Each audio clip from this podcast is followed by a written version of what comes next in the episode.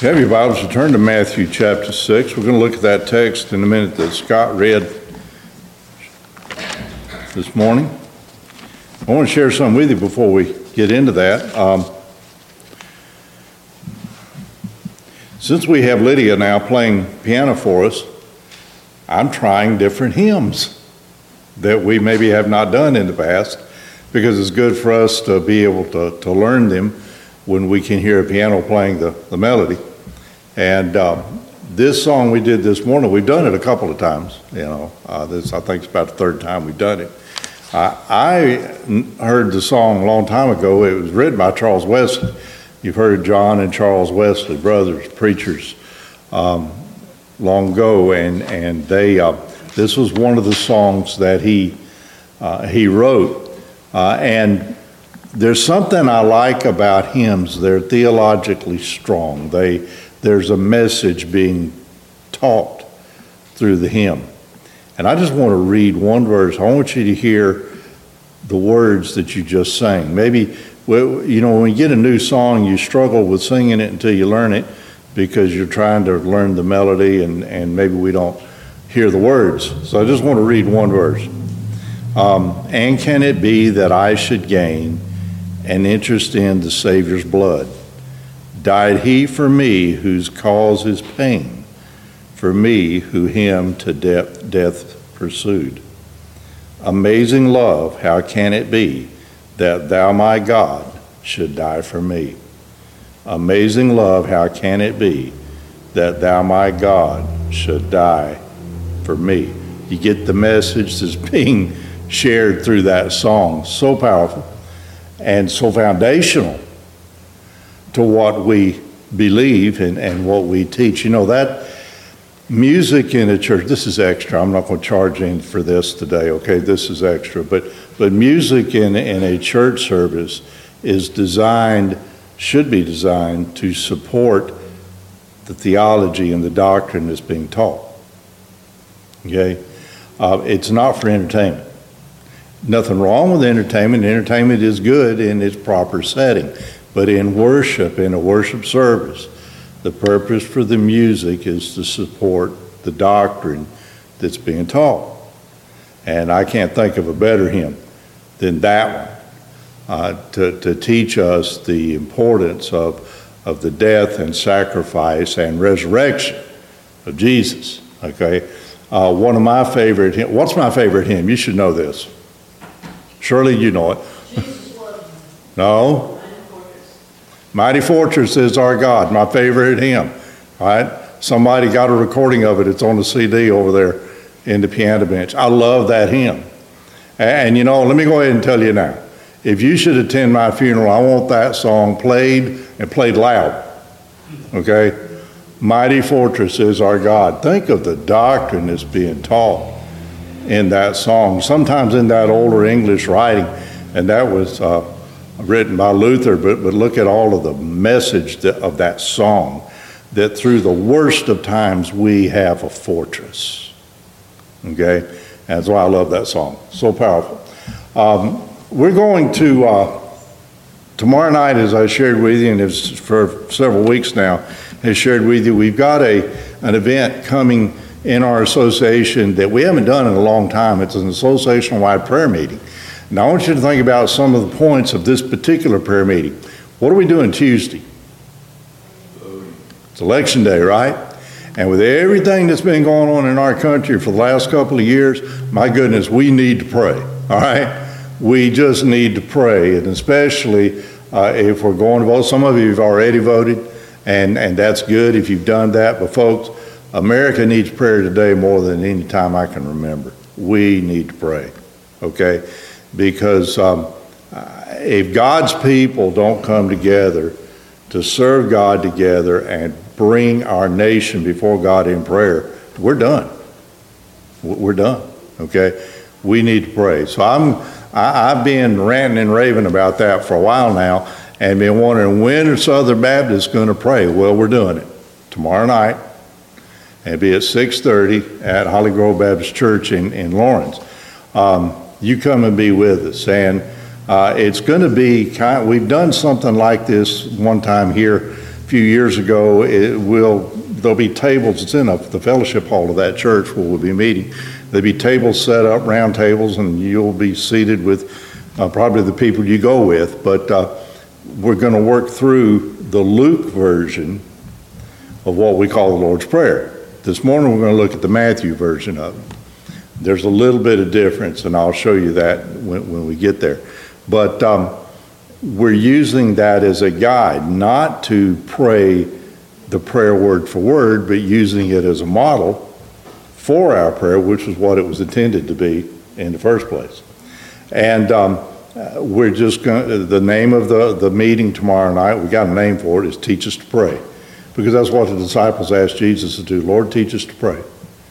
And so we're going to remember just what prayer is in scripture and how our Lord uh, guides us in, in praying. We're going to look at that this morning. You know, 1 Thessalonians 5.17 was one of my 7 o'clock in the morning verses this week. Pray without ceasing. That's the whole verse. All right? Pray, 1 Thessalonians 5.17, pray without ceasing. You know, how do you do that? How do you pray all the time? Because that's what Paul meant. He said we need to be in a frame of mind where we're praying continually, all the time, every day, every waking moment, and if you dream at night, you're even dreaming about prayer. How do you do that?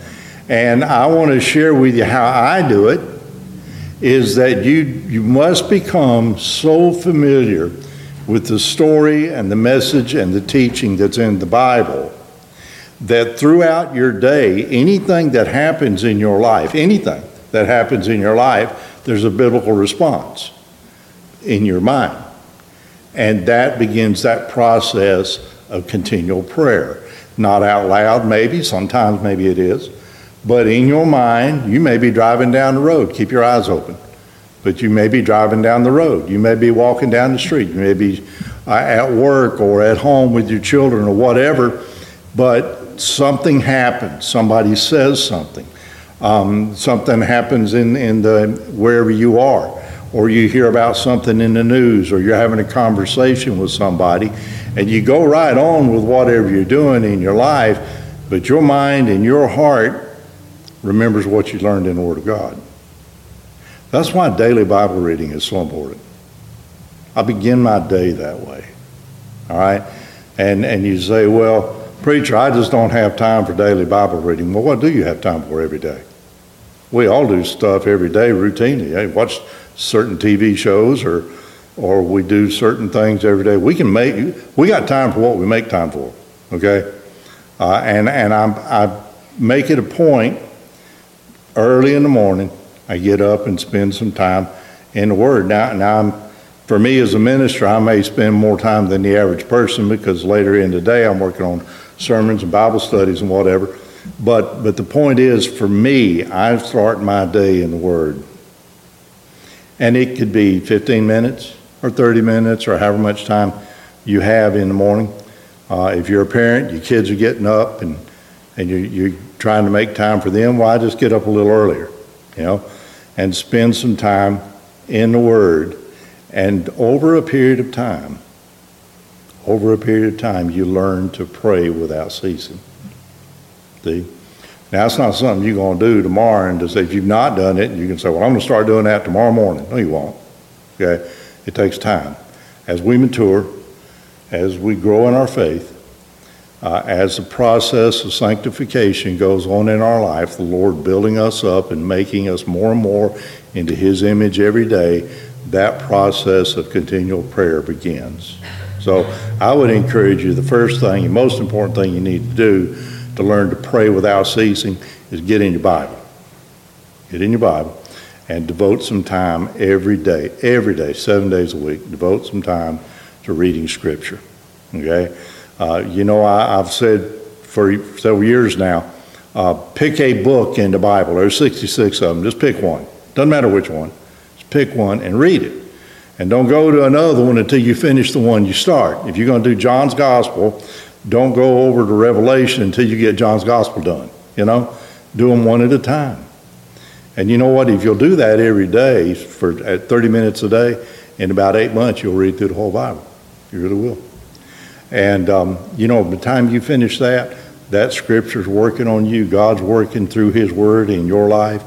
And before you know it, you're praying without ceasing. That's just how it happens, okay? And I would encourage you to do that. Uh, Matthew 6 is usually called what? What do we call it? The Lord's Prayer, okay? Although he didn't pray this prayer. You know, he couldn't pray this prayer. There's a reason why Jesus could not pray this prayer because one of the statements in this prayer is forgive us our debts. Jesus never had to pray for forgiveness because he was sinless. Okay? So he didn't pray this prayer. There was another purpose for this particular prayer. This is a model, it's, it's a format. Um, it, it, it's a way to, to give us points to lead us in how to do, to do prayer. It's called, uh, technical term for it would be, it's called an index prayer. Okay? Um, and, and what that means basically is you got a statement and you make other statements to that statement and you index all the way through. There are 10 basic statements in this prayer in Matthew's gospel. In Luke, there's nine. Okay, there's one that's not in Luke, and we'll show you that's at the very end. But, but anyway, you pray each statement one at a time and then you, you are not going to pray the statement word for word because that would even violate what is taught here but you use it as a guide and we'll go through that in a moment. But jesus is saying after this manner after this form this way you ought to pray when he's asked to pray. Let's look here uh, starting in verse 5 and we're going to work through these 10 verses and we'll share 10 statements with you to help us in our daily prayer life. Verse uh, 5 uh, through 8 and when thou prayest, thou shalt not be as the hypocrites are, for they love to pray standing in the synagogues and in the corners of the streets, that they may be seen of men. Verily I say to you, they already have their reward. But thou, when thou prayest, enter into thy closet, and when thou hast shut the door, pray to thy Father which is in secret, and thy Father which seeth in secret shall reward thee openly. Now, that's the first statement there. Prayer is not designed for your benefit. Did you know that? It's not designed for your benefit. Prayer is not designed for you to do as the hypocrites that Jesus talks about here, uh, to stand in the synagogues and corners of the streets so that they might be seen of others. It's not to make me look good. You know, have you ever seen people? There are some people that just seem to have trouble praying, putting words to their prayer.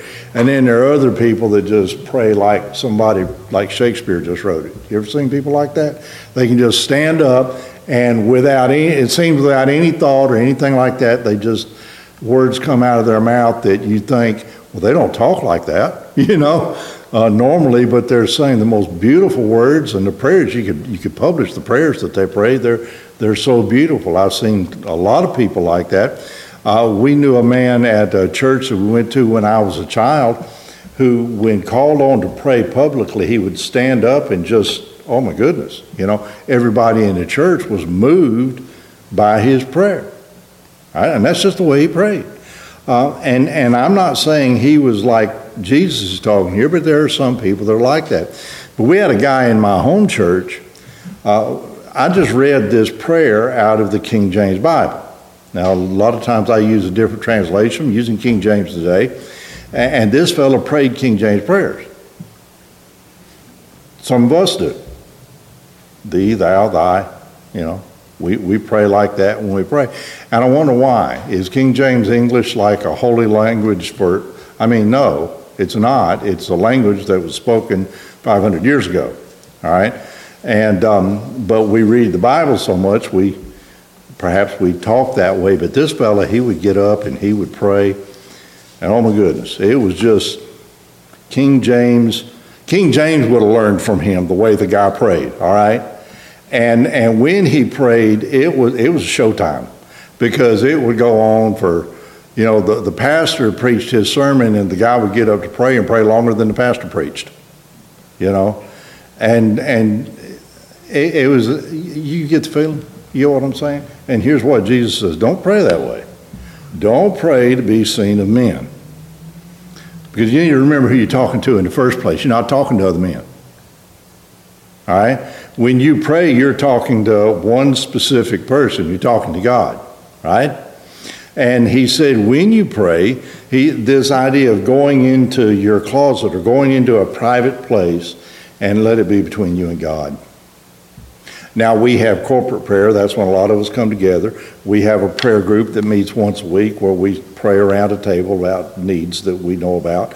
Uh, that's a different kind of prayer. But when you're praying, you need to get where it's you and God. Find somewhere where you can talk to God alone. And you deal with God from the honesty and integrity of your heart, led by the scripture. You talk to God. You do it alone. And then Jesus said, when you do that, when you pray in secret, your Father who hears in secret will what? Reward you openly. Okay? That's a promise from the Lord. So the first thing is understand that prayer is not meant to lift me up. All right. Second thing, let's go on to the next two verses, um, verse uh, 7 and 8. But when you pray, use not vain repetition as the heathen do, for they think that they shall be heard for their much speaking. Be not ye therefore like unto them, for your Father knoweth what things you have need of before you ask Him.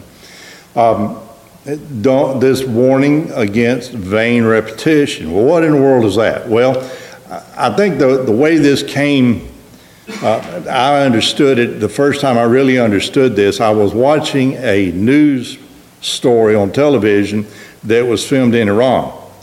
Uh, in a Muslim community, and there was a group of men, Muslim men, that were going through one of their prayers, and they would take whips and beat their backs. Okay? And they felt like through their suffering and through that, that somehow God was hearing better their prayer. I've seen pictures of people in India that observe the Hindu religion, some of the strangest things to us would be very strange ways that they pray. They have to even go through certain physical uh, positions and other things when they have their prayer time to somehow or another connect them to whatever God they're talking to. And uh, there are others that do things like that in strange, different strange religions. But you know, those there are some that call themselves Christians that use vain repetition your blessing, we say the same words every day. Every time we have a blessing before we eat. Same words we used yesterday, you know?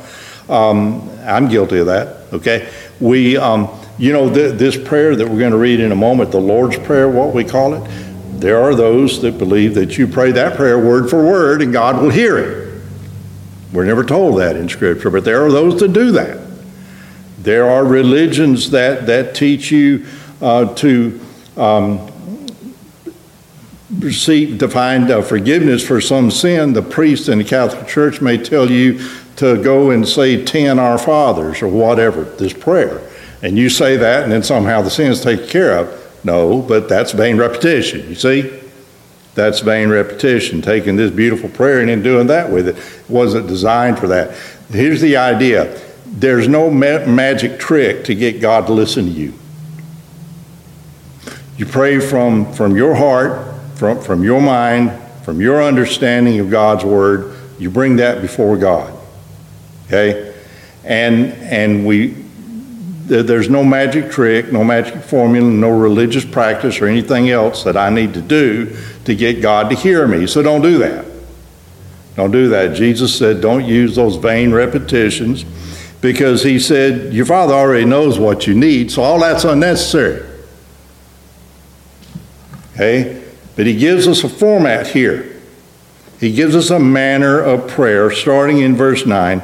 He says, After this manner, or in this form, or in this way, you should pray. We're going to go through each statement, all right?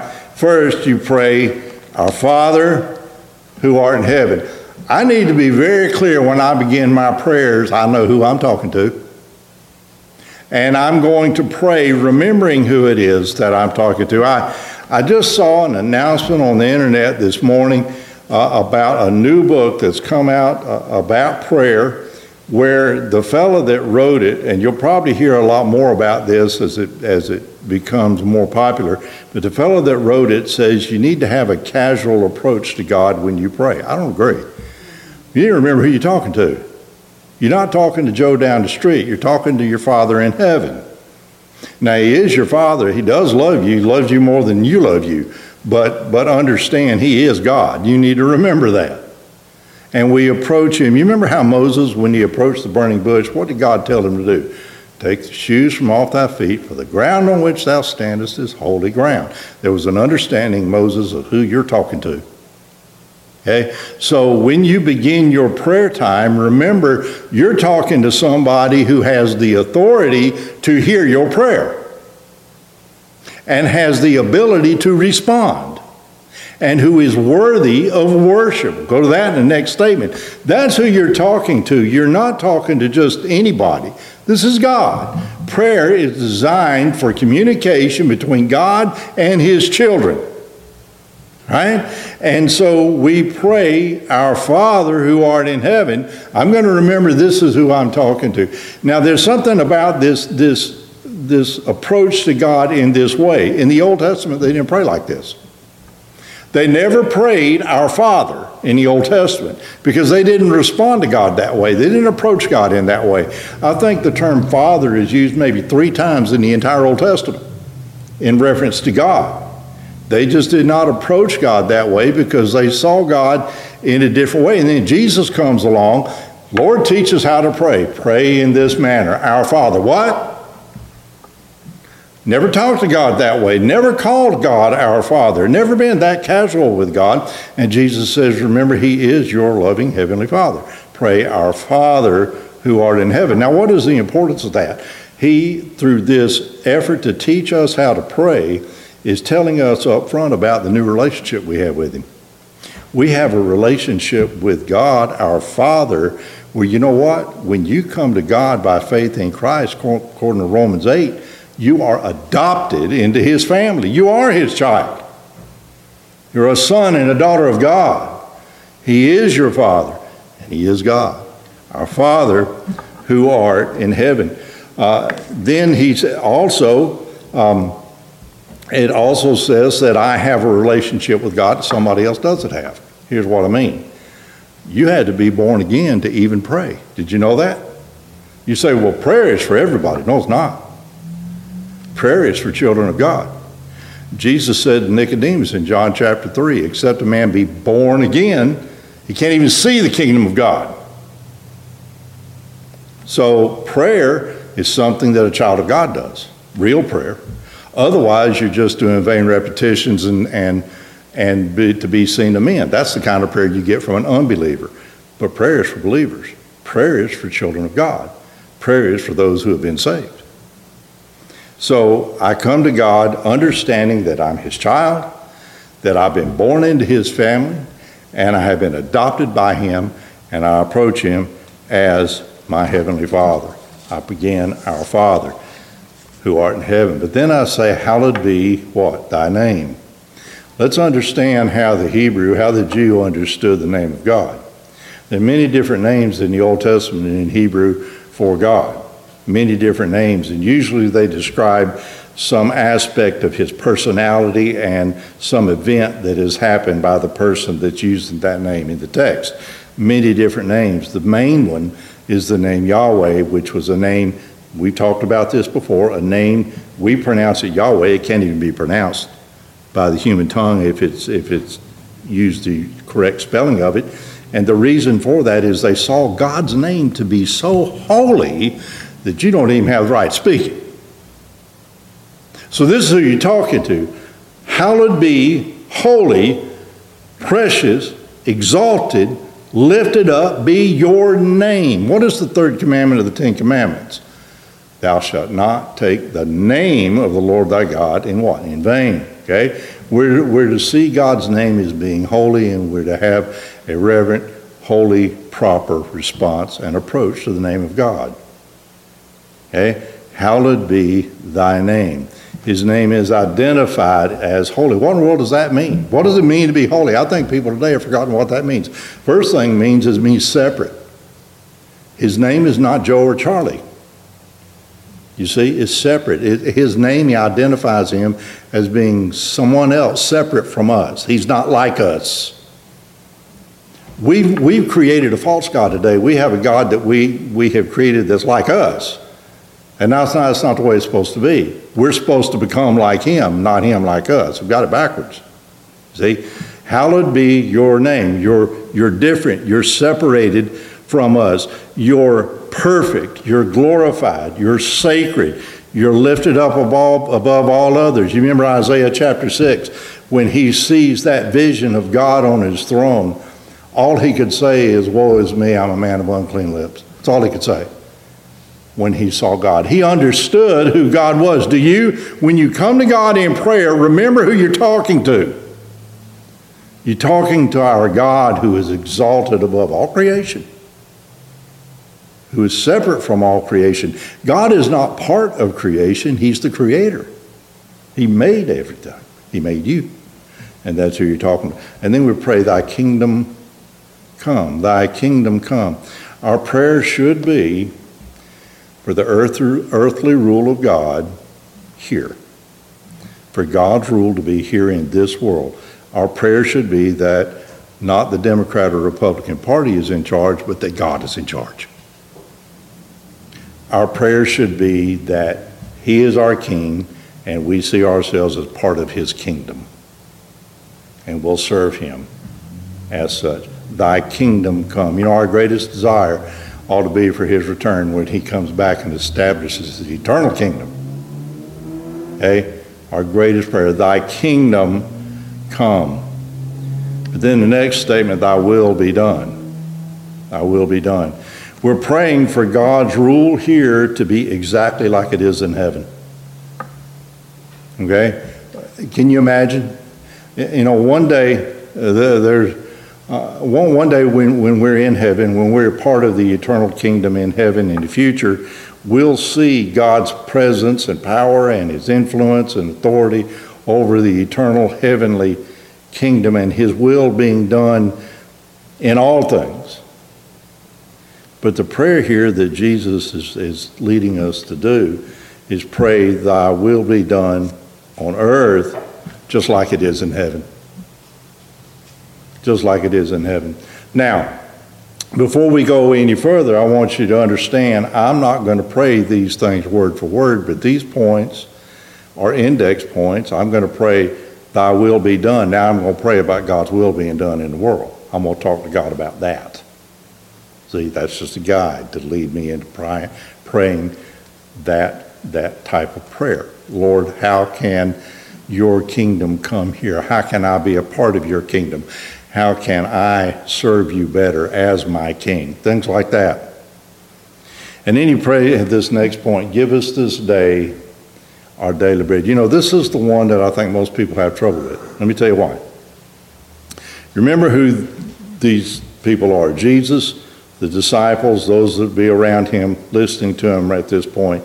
They are Jews. And in their history, they remember an event that happened early in their history when Moses is leading the Jews, the Hebrews, through the wilderness. After they left Egypt, they're on their way to the promised land. You remember something that happened in the wilderness? In that wilderness, it was a desert. Wasn't anything out there. And they didn't have anything to eat. They had no food. They didn't even have water to drink. And God did what? Those of us have been coming on Tuesday nights and having our Bible study on Tuesday, reading through Exodus, we remember that God provided manna or bread that came down from heaven. And every morning they get up and there'd be bread on the ground, just go out there and pick it up. And they were told to pick up enough for today because tomorrow there'll be more. Okay? Except on the Sabbath, you pick up enough for two days, and then after the Sabbath, there'll be enough for more. If you got too much, it rotted. Okay? But there was always enough there. Every day it was always provided. And when Jesus tells them, pray, give us this day our daily bread, that's got to be in their minds. They remember that story from early in their own history that God provided every day. You know, when we take prayer lists or when, when people send in prayer requests to ministries or churches, we get long lists, don't we? You know, I need this, this, this, and this. We're never told to pray that way. We are never, ever told to pray that way. We're simply told to pray that God would provide our daily needs. That's it. That's all. And by the way, this is the only point in the prayer where we ask for anything. So, what are we doing? We're saying, Lord, it's not actually a request, it's a statement of faith. We're saying, Lord, I know that you're going to provide my daily needs tomorrow. So I'm going to trust you. You remember what, what Jesus said when he asked, he said that even the number of hairs on your head are numbered, and you can't turn your, the color of your hair from one color to another, or anything like that. Said he knows when, that God knows when, when a bird dies and, and falls to the ground, he knows that. And he said, Don't you know you're more important to the Father than that, and that he'll provide your needs? You know, I should really, I, I was thinking about this as I was studying this, this text in this form of prayer, in this approach to God, the more mature we become as believers, the less I'm going to ask God for any kind of material blessing because I need to trust Him to provide what I need because Jesus said more than once, He already knows what you need. He already knows. So why, why do I need to give Him a list of other things that I really don't need, probably? Just what I want, right? Don't need to be approaching God that way. The idea is I am going to trust God to provide food and shelter and whatever, and it'll be there. Can you ever think of a time that God let you down? No. My goodness, no. God's always provided. We've always had what we needed. All right?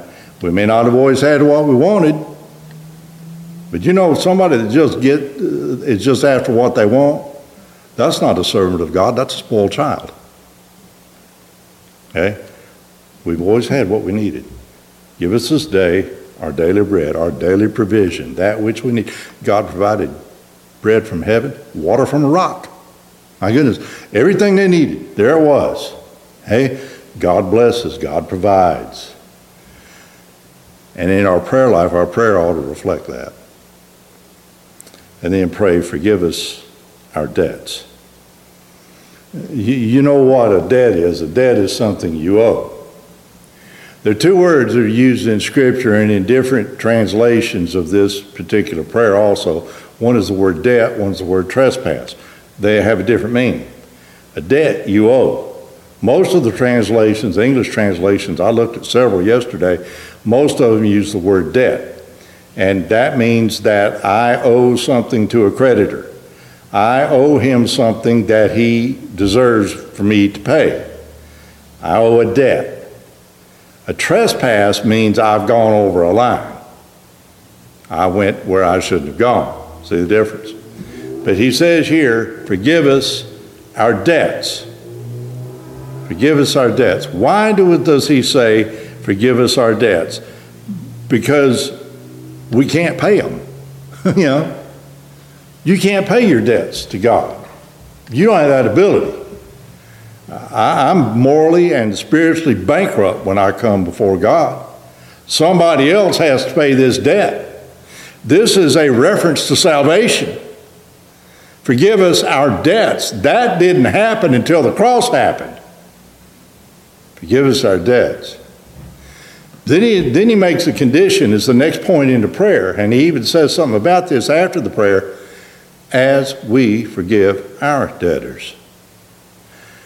He goes a little further at the end of the prayer and says, if you want to be forgiven, you need to forgive. See, forgive us our debts as we forgive our debtors. And then the next one is kind of interesting. People, uh, maybe they're often confused about it because I, I was for, for, for the longest time, lead us not into temptation. Does, does God ever tempt us to sin? Well, no. James tells us that, that he'll never, he'll never tempt you to sin. All right? Because that's not what Jesus is talking about. When Jesus shares this prayer with the disciples, lead us not into temptation, it hadn't been very long. This is early in the beginning of his ministry. It hadn't been very long since Jesus went into the wilderness to be tempted by the devil for 40 days. Remember that story? Before he began his public ministry, he goes in the wilderness to be tempted by the devil for 40 days. I want you to, to see in chapter 4, go back to chapter 4 Matthew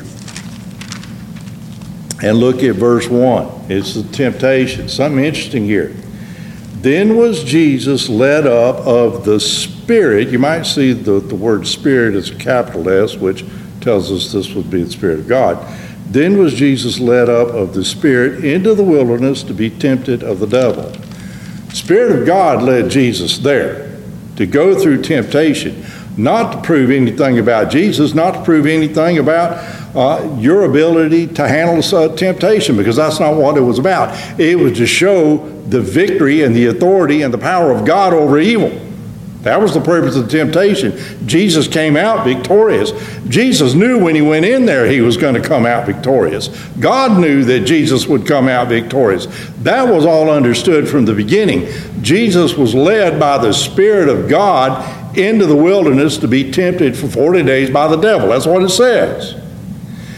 My prayer is lead me not into temptation. Father, Please do not lead me where Jesus went because I won't make it. I won't make it.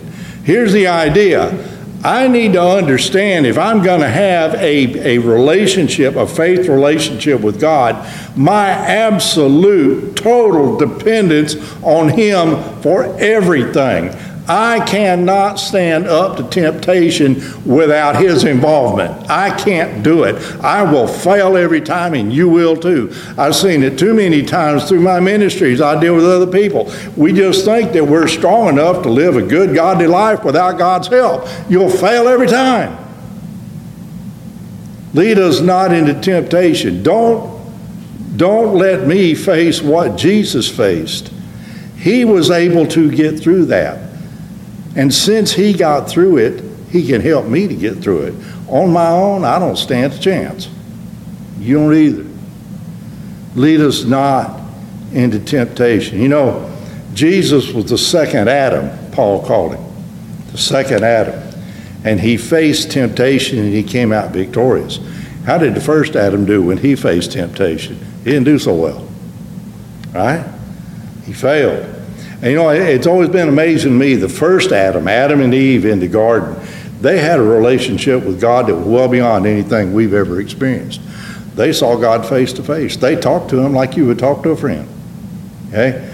They had that kind of relationship with God, and yet when temptation came, they failed.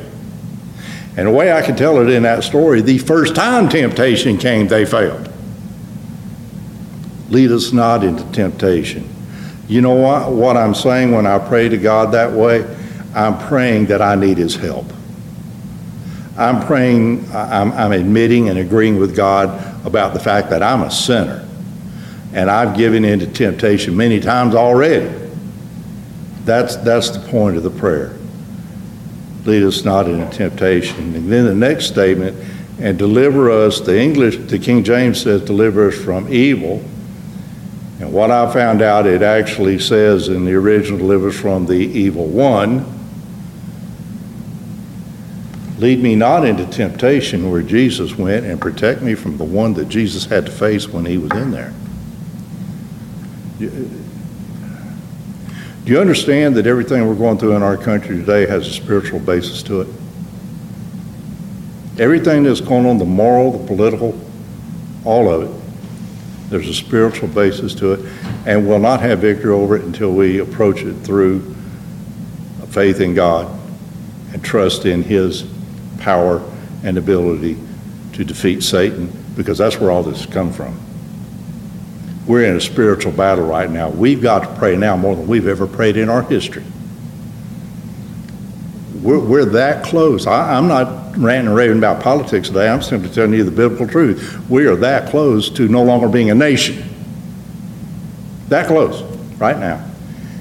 Today, what we're facing must be approached through faith in God. What we're facing in our nation today will not be solved in Washington, it'll be solved through the hearts and lives of believers. Deliver us from the evil one.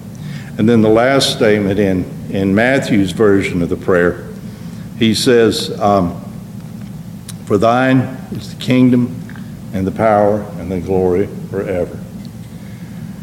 That's not in Luke's version, that last statement. And from what I can find out, that's a doxology. It's a word of praise that was added sometime later.